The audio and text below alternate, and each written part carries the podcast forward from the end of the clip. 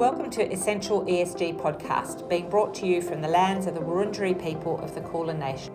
I'm Phoebe Wynn-Pope, Head of Responsible Business and ESG at Corrs, and today my guest is Heidi Roberts, the Human Capital Lead in our Responsible Business Practice Group, and we're going to be discussing all things modern slavery. Welcome, Heidi. Thank you, Phoebe. Great to be here.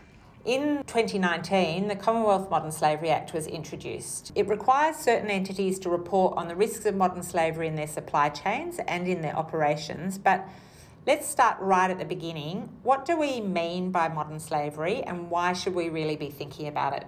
The problem of modern slavery is a global one, with around 40 million people estimated to be in modern slavery around the world, and about two thirds of these are in the Asia Pacific region, so our home. And while we think of slavery in the traditional sense of people in chains or being traded, in the more modern context, we see that people are vulnerable to exploitation on a continuum.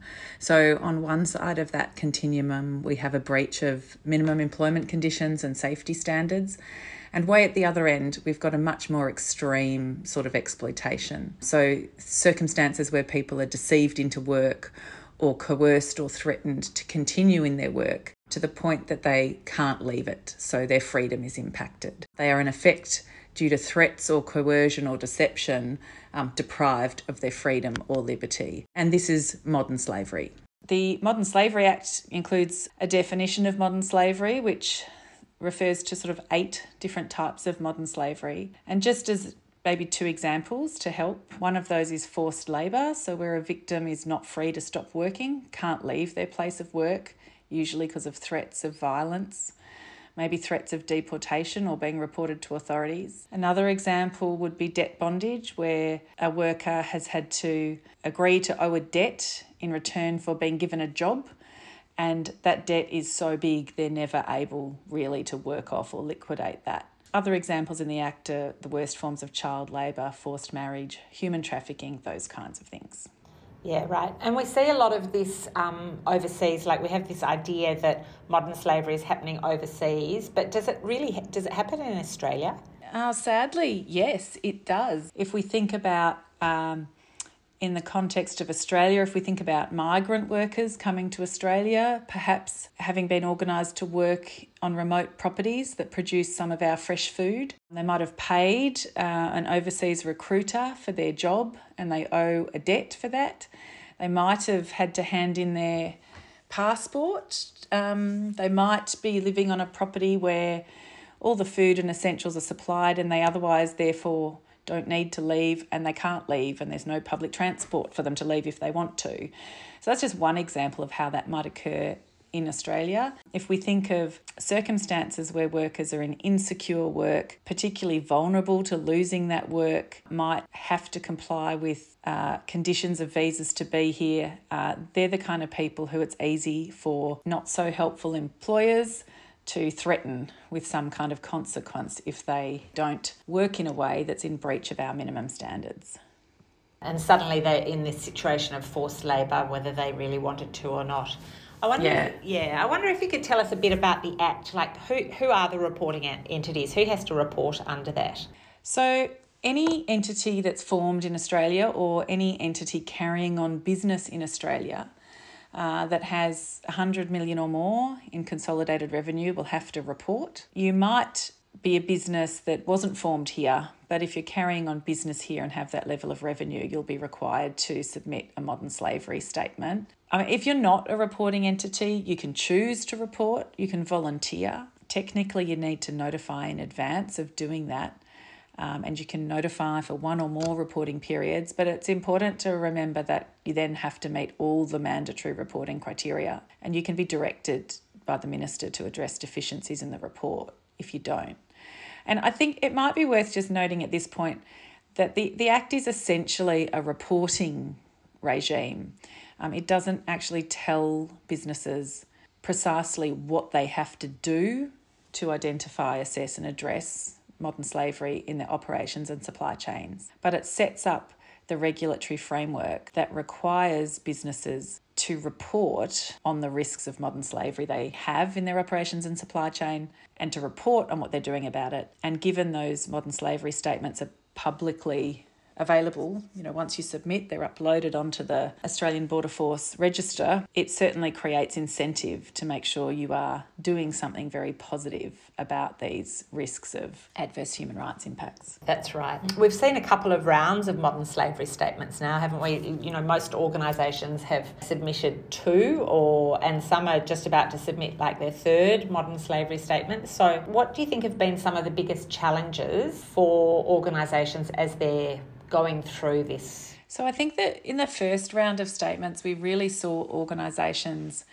who hadn't previously uh, implemented governance or risk frameworks in respect of modern slavery, really having to focus on those basics. So, organisations really had to spend that first year understanding what modern slavery is, understanding how it manifests in our local operations and our local and global supply chains uh, and then implementing the infrastructure to be able to identify and assess risks. So, implementing policies, implementing supplier minimum standards, you know, making sure they had contractual clauses to engage with suppliers around risks of modern slavery, uh, training, all of those kind of things. And I think after we've got through that, what's been noticeable is that organisations spent a great deal of time in the first reporting periods building knowledge of their supply chains. So, building understanding of who their suppliers were and what kind of risks manifest in those kinds of supply chains. But I think where we're going to now is organisations are expected to do more than that. They're now expected to do more than know that, well, in Australia, the highest risks in my supply chain locally are cleaners and security guards. For example, they're required to now actually say, well, having identified the cleaning industry as high risk, my supply is high risk. What are my suppliers doing about that risk and what kind of risk minimisation measures have they put in place?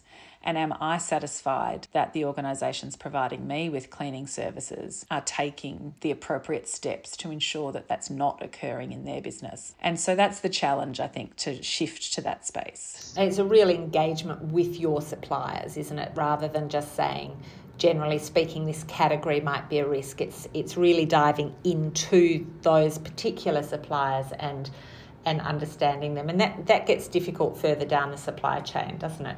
It does. It really does get more difficult further down the supply chain. And I think the way we're seeing organisations address that for now is to really identify the areas that they can perhaps have greatest influence or greatest impact. I think it's important to think about the fact that, you know, nobody can you know, no one can fix modern slavery um, in the in a couple of years of reporting, um, and even in our own operations and supply chains, there are risks at our first tier of our supply chains and much deeper.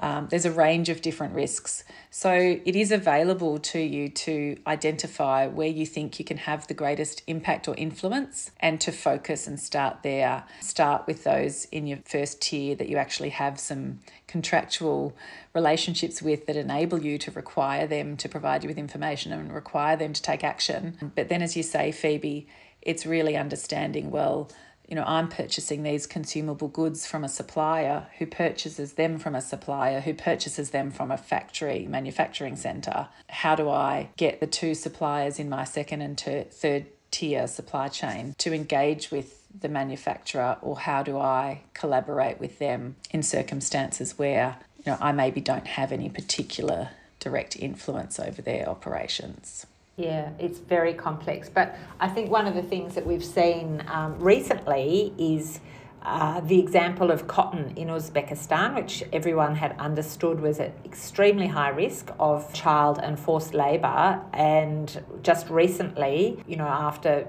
years, almost more than a decade of working on that industry in that country, the ILO has declared that uh, the cotton from Uzbekistan now is pretty well free of forced labour and child labour. So, what we're seeing is that these things are actually having an impact in different jurisdictions in different ways and with different commodities. And so, it's definitely worth persisting.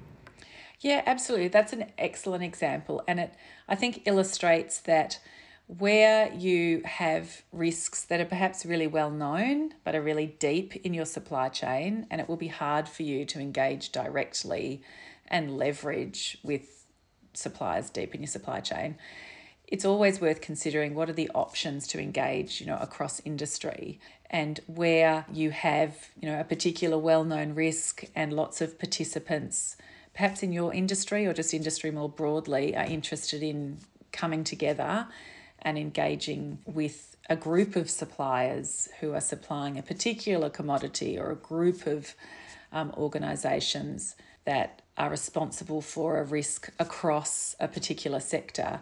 How can you work together to build awareness? I think that's something that we're going to see organisations starting to do more and more as we go forwards.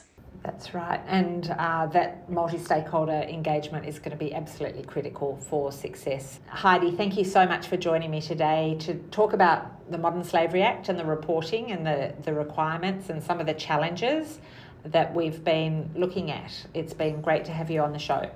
Thank you for having me. You've been listening to Corrs' Essential ESG podcast, and if you've enjoyed it, please do not forget to subscribe wherever you're listening to your podcasts to get notifications about future episodes. And we have a great one coming up about gender and modern slavery. Thanks very much. This podcast is for reference purposes only. It does not constitute legal or other advice and should not be relied upon as such. You should always obtain legal advice about your specific circumstances.